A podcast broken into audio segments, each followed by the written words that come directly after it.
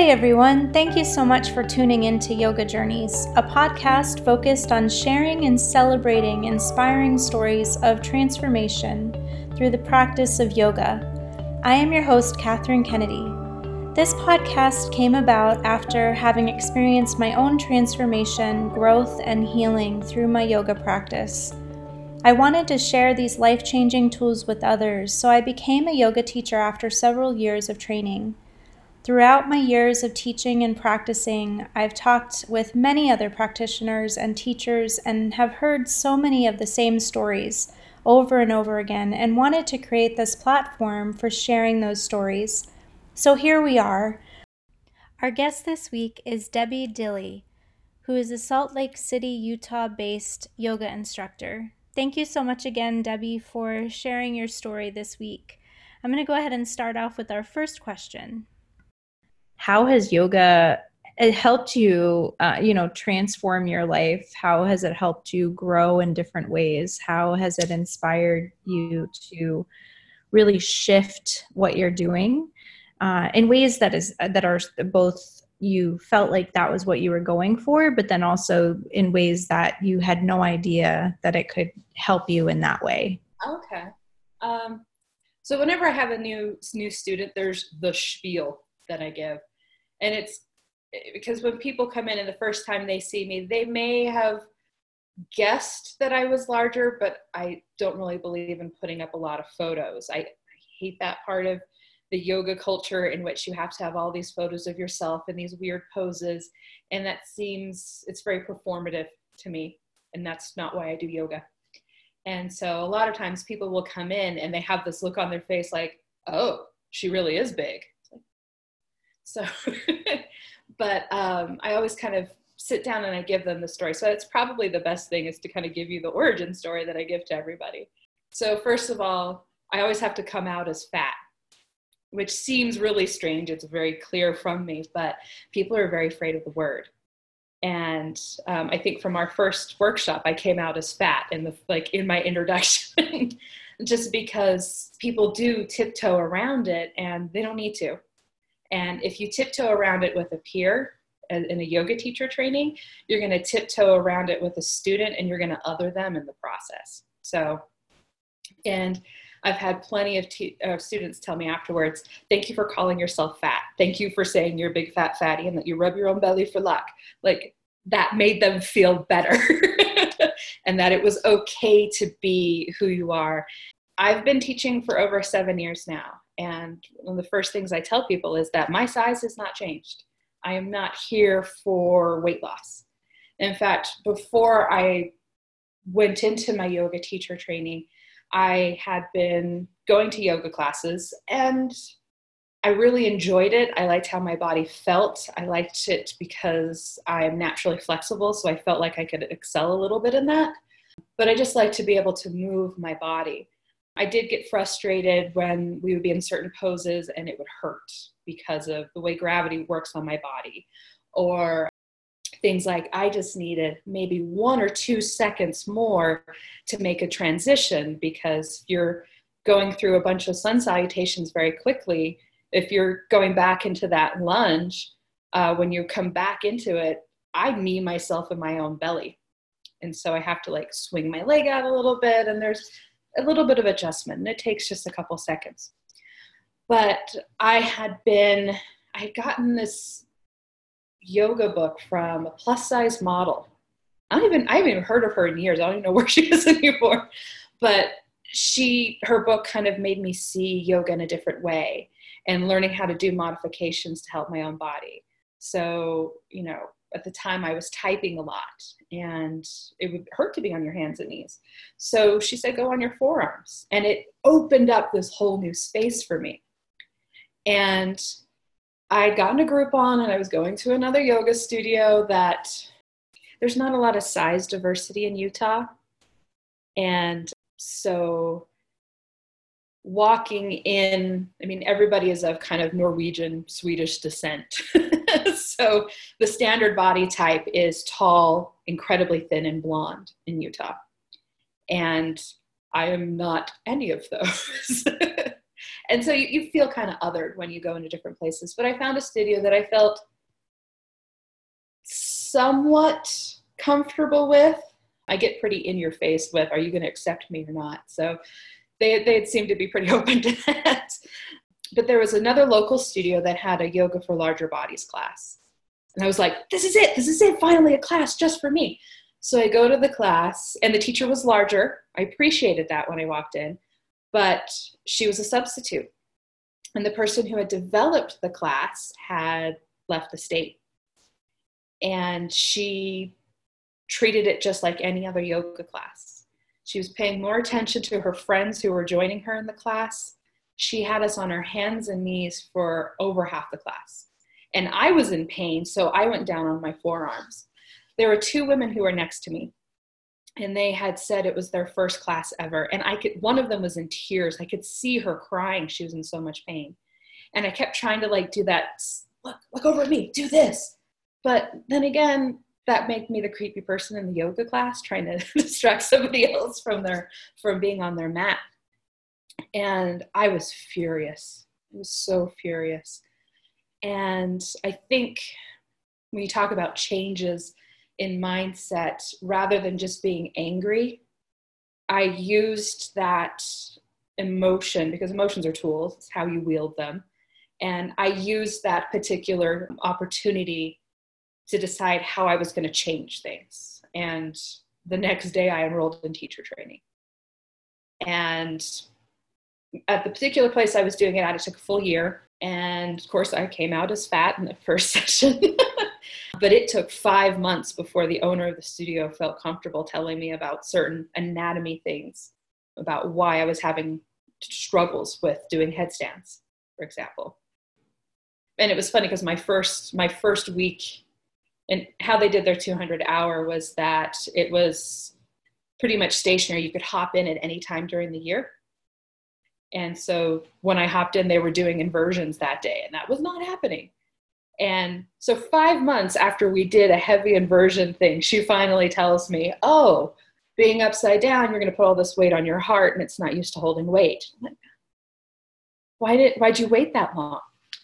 And she told me it was because she grew up being the fat girl and she had issues with it. I don't think she grew up being the fat girl, but I think that so many women get shamed for not being a particular size that they all, everybody grows up feeling like they were the fat girl in some respect. Unless you're like me who really truly was always always big. So, while I was doing that teacher training, I also did a certification in curvy yoga and I was one of the the first the first group of people that Anna, who had founded that program, was able to train. And she also, I was working for the Sexual Assault Coalition in Utah. She used to work for a Domestic Violence Coalition in Tennessee. So we were able to start talking about trauma and how that manifests into the body. And so a lot of my practice now has been let's talk about the emotions that come up when we move. Let's talk about how we use our emotions as tools rather than something that we let ourselves wallow in. Most of my students are, they fit into kind of two categories, but the categories overlap a lot. So, main category, they have a body type like mine, and they really want to go to they, they go to the gyms, they go to the studios, and they get looks and it's kind of a shaming environment where you're supposed to be going into a place that would help you change your body so that you could conform to the ideals of society but then you get kind of shamed for coming in like oh how dare you come into my space but then also just wanting a place where they can feel accepted and that it's okay to love yourself how you are because honestly if you're a horrible person fat, you're still going to be a horrible person thin unless you work on that part of your of your personality. So, and I do when we talk about my students who are larger, I do get a lot of students who come in and they've just had gastric bypass surgery. And that that's a rough that's a rough one because I do not believe in that. So trying to be a good strong support for them and also help them with their new and changing body that can be that can be a little bit difficult because I try not to seem like I'm making a value judgment against their choice. They have chosen. It was their body, their choice, and I need to respect that even if I disagree with how that how that manifests. The other group of people who come to my classes are those with a trauma past. Either they are trauma first responders, and most trauma workers have a trauma past, or they're people who have been recommended to me as being a trauma informed safe space. And teaching out of my home really works well for that. Taught at larger studios. I don't like large classes. I really like to be able to see it when I tell someone to do a pose and I say I teach consent based yoga. Consent being you know your body better than anyone else. So if I say we're going to do a pose and your first response is there is no way my body is doing that, then you don't do it. And so in a larger class, I can't see that look of distress on someone's face when I've asked the group to do something and they can't. In a smaller class, I can see it immediately and I can throw over a bolster or a block really quickly or come up with a modification on the fly for them. So I do like that personal connection. And I think when we talk about relationships with with yoga, I mean that decision to take my anger and use it to help other people. I'm helping myself. My yoga practice has changed so much since teaching. And apparently, this is making me emotional. I'm like tearing up a bit. But I have found so much more strength in teaching and sharing what I have learned and joining people on the journey that they're taking through yoga than I've ever felt in my own personal relationship with the mat. Can you talk a little bit more about that that trauma connection? What brought you to that space and helping people through their trauma work? Well, one, I was working at the Sexual Assault Coalition at the time, but even then, getting the job at the Sexual Assault Coalition was a weird serendipity thing. I was working at another place, completely different field, and it was not going well. and so I was applying to get any any job I possibly could. And so when I started working at the Sexual Assault Coalition, I remember having a conversation with a coworker, and we were talking about my ex husband, who I have described in many situations is a lifetime channel miniseries, not a movie, full mini series to explain everything that went on. And as I was telling her about this, I was minimizing what had happened and, you know, taking a lot of blame for what had happened. And we were tabling at the time, and she stopped me and she gave me this handout. It's called a power and control wheel. And it was created by uh, the was it, University of Duluth. And it has eight, it's a wheel with eight different sections in it. And it talks about the, uh, the main facets of abusive relationships, how those manifest. And she made me circle everything on that list that he'd done to me. And when I thought of like domestic violence and sexual violence, you think of a stranger attacking somebody, or in domestic violence, somebody who's being beaten constantly. The only thing on that list that he had not done was to physically hit me. But the entire seven other spokes were completely filled. And it was this huge epiphany moment for me because I hadn't even considered that that's what had happened. And even trying to get my my family to understand that was was really difficult. And that's been part of the healing process. And it was around that time that I began to come back to yoga. And then it was really this whole place of this really raw place, apparently still, of discovering things about myself that I had been blaming myself for so much and that I didn't need to. And coming to terms with that and then wanting to kind of give back to the people who gave to me. So for that one coworker who handed me that that goofy little handout. That was life changing for me. And I'd only been with the coalition for maybe a month. You know, I hadn't even gone through my trainings yet and it was it was such a powerful moment for me. And at that point, I was able to kind of discover what I was going through. I had a very supportive executive director who wanted me to research and to learn. She supported a lot of professional development. And she was really open to the fact that I'm exploring yoga. What if what if we brought this to the victim advocates that were training how to do their jobs? And she indulged me in that. We, for a year, we offered a free a free morning yoga class for victim advocates. Now, as to whether or not they came is a completely different matter, because it takes time for people to get to the point of I'm dealing with so much stress, I'm dealing with so much adrenaline pushing through my body that I know I need to move. I know I need to calm down. My doctor keeps telling me that I need to meditate, but I don't know how to do that. And so it's that one on one conversation that kind of brings that in of, okay, this is manageable. Let me show you how this is manageable. Small little changes will drastically affect your life. And even though I am no longer working for the Sexual Assault Coalition, and most of my I know, empowerment yoga, all that stuff is kind of done under my own business now.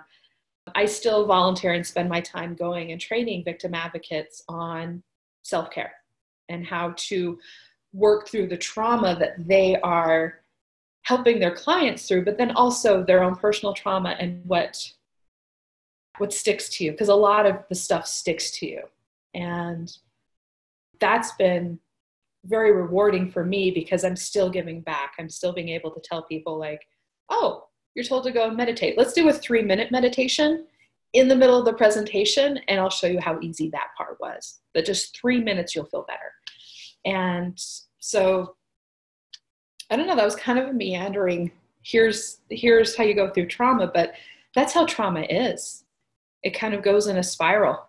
So, you know, you've got the incident that happens and then life happens and you think everything's good and then something triggers you. And then you have to deal with that again. And then it just keeps spiraling and it just kind of goes on. It, it lessens over time. And I think knowing that that's how it works and affects people makes it easier for me as a teacher to be okay with the fact that I have students who will come intensely for three, four weeks at a time and then drop off the face of the earth for about a year. And then they come right back to class. And it's like nothing ever happened because I know exactly what they're going through. Something has sparked it, they're spiraling, they're trying to get back on track. And if they know that I'm still going to be here for them and I'm not going to judge them for needing to take time off, then I feel like that's that's a good thing to offer. Now as a business plan it's horrible, but but I think but I I prefer personally to be able to know that I can be a point of stability for people because I need the stability myself. So, yeah. Yeah, I feel like the journey is very serendipitous. It's like exactly what you needed came to you at the right time. And do you share that story or any stories a lot with your students or vice versa? Do they share theirs with you? Oh, yes. I get lots of stories because, I mean, the second I tell people and I tell them that in the spiel, the opening spiel, about this is, you know, this is a trauma informed space. And I'll tell them most of the trauma informed stuff you will never see, and that is by design. And I mean, little things like me explaining to them the layout of the house and how the front door is always locked and the back door is always locked. They're just thinking that I'm being really kind. but what I'm doing is, you know, when you have someone who has a startle response, they're hyper vigilant. They need to know where all the exits are. So that's immediately discussed. And um, and I don't tell them that that's part of the trauma informed thing. So I'll even tell them like, okay, we have the main floor. There are people who live upstairs. Sometimes you'll hear noises if it's quiet and we don't have the fans on. Sometimes you'll hear that front door close to the to the house. So don't be worried that you hear that. And I feel like if I part of being trauma informed is making sure that you are preparing them for any possibilities. And also, I mean, it's part of the trauma formed teaching model is you always do some or you say what you're going to do before you do it. So if you're going to get up from your place where you've been presenting for the entire time and you're going to go grab something on the other side of the room, or if you are going to be walking around during Shavasana um, or getting up to adjust the sound or something like that, I always say it beforehand um, so that I can prepare people. But then also, what I'm doing is I'm establishing that connection of that I am a person who does what they say. And that that's a way of establishing trust. But those are facets of trauma informed teaching that people don't don't ever know. You know and when i talk about consent in my classes i'm never talking about it as can i come and touch you? That's that's a completely different separate you know discussion. And i tell people that i'm never going to touch you without your permission and i'm never going to ask your permission in a way that other people can see what your answer is. The sentiment behind things like uh, the consent cards in yoga classes where you've got like a red card or a green card i understand the sentiment of those. And it's a way of saying you know don't touch it's okay to touch.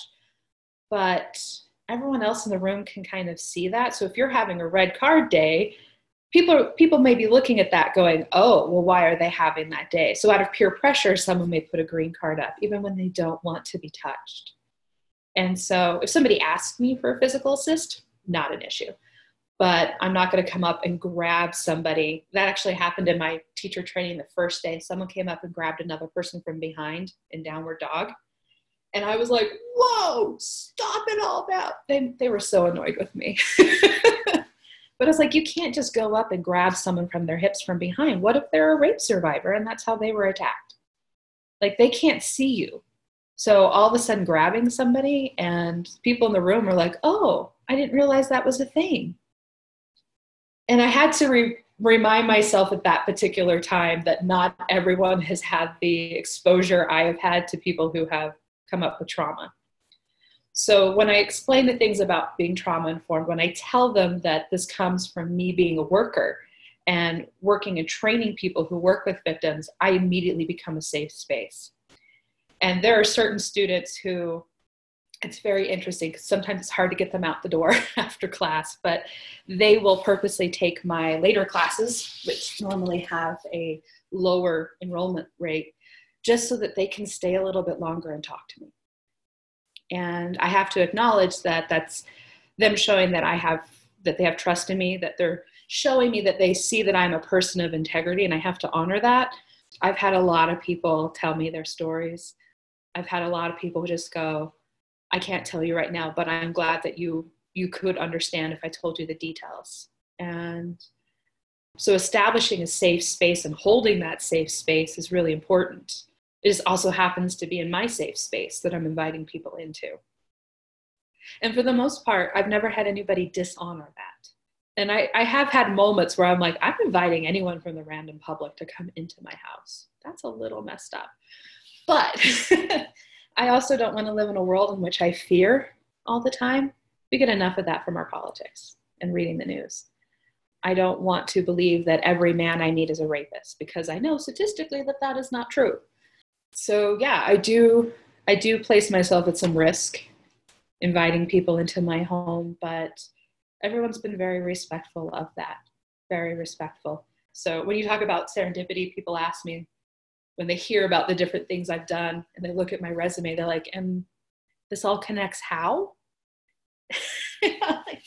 it it does. There's a thread between it. And the, the common thread between all of the work I've done is human rights, of reestablishing human dignity. And you do that on the yoga mat just as much as you do that at a domestic violence shelter.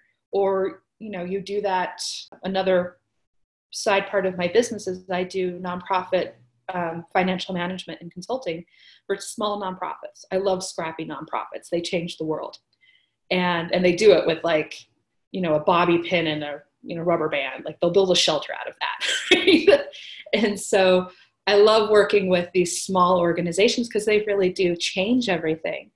And part, part of that, you know, human rights and human dignity, even in doing, you know, the bookkeeping consulting work that I do, is I'm ensuring that those workers who are passionate about what they do have the financial stability to continue helping other people. And so that's also establishing human dignity. And that's a lot of what, you know, when you talk about yoga being connection, you know, and connection to source, it is also that connection to what makes us human and accepting what makes us human, even when we have our flawed days, which is most days. But we, you know, that's why it's a practice. You know, you practice an instrument, you play a bad note, you still keep practicing. you don't throw it down and say, I'm never going to do it again, unless you're a teenager. But it's still it's still a process that you know we have to you know it's a practice. You have good days you have bad days. And i think you know taking that it kind of spirals out from the mat and it really does permeate everything i do no matter how weird they all those little facets of things that i do are. Fear is in abundance uh, in our culture can render people to a space of not wanting to move forward. And I think the the safety and the consistency and the the trust that you have provided your practitioners that come to you in your space in your home is beautiful. It's a beautiful thing especially with everything that's happening around us i spent uh, last week i was in england with my partner and um, we've been talking about the possibility of me moving eastward whether that be um, Maine is actually on the possible list, and there's a, there's a couple jobs I'm thinking of applying for, but um, moving eastward or even relocating to to England as a possibility. And so we've been chatting about it, and I was looking around, and we were closing up his dad's house. His, his dad passed away about a year and a half ago, and we were selling the house, and it is the fa- I mean, he was born in the house. Like they brought a midwife into the house and they were the first people to ever live in that house. And so it was a really kind of emotional time but i was paying attention to the culture going you know could i live here? Could i adapt to this? They had a fireworks display. It was the you know they where he lives in poole um, every thursday during the summer they have a big street festival and then they have uh, fireworks over the water and I remember looking at him going, I don't think I've seen fireworks without hearing Neil Diamond's We're Coming to America playing. And he's like, What? and I'm like, There is no patriotic music happening. I'm having some cognitive dissonance here. like, it's not right. Um, and I told him, I'm like, I'm also not having to fear because now we can't go into these public celebrations without the fear of someone bringing in a gun. And um, you know just the idea that because i was really on edge and some of that on edgeness in crowds does have to stems back from the ex-husband um, things that i will probably never get over. But that was really difficult for me and then we were in his neighborhood and i was watching kids just running around and playing and going over to each other's houses and saying, Hey, can so and so play? And they were playing soccer in the street. And I have not seen that in 30 years. He knew all of his neighbors. I know, like, my landlord who lives across the street, and I know the name of one of the people in my building, right? And I think we've lost that sense of community.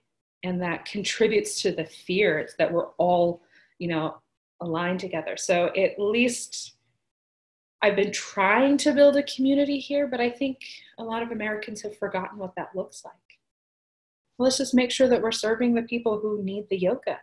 Let's make sure that not all of our work is being done to really wealthy folks. You know, are we are we serving marginalized communities? Are we working with, you know, populations that can't afford a $20 drop-in rate at a yoga studio?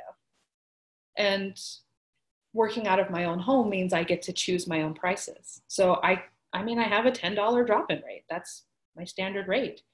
And I know I should be charging more for private sessions, but those are $30 an hour. And I let people bring up to three people because I want to make it accessible I think that when we talk about movement on the mat and accessibility, we also have to think about financial and social accessibility as well.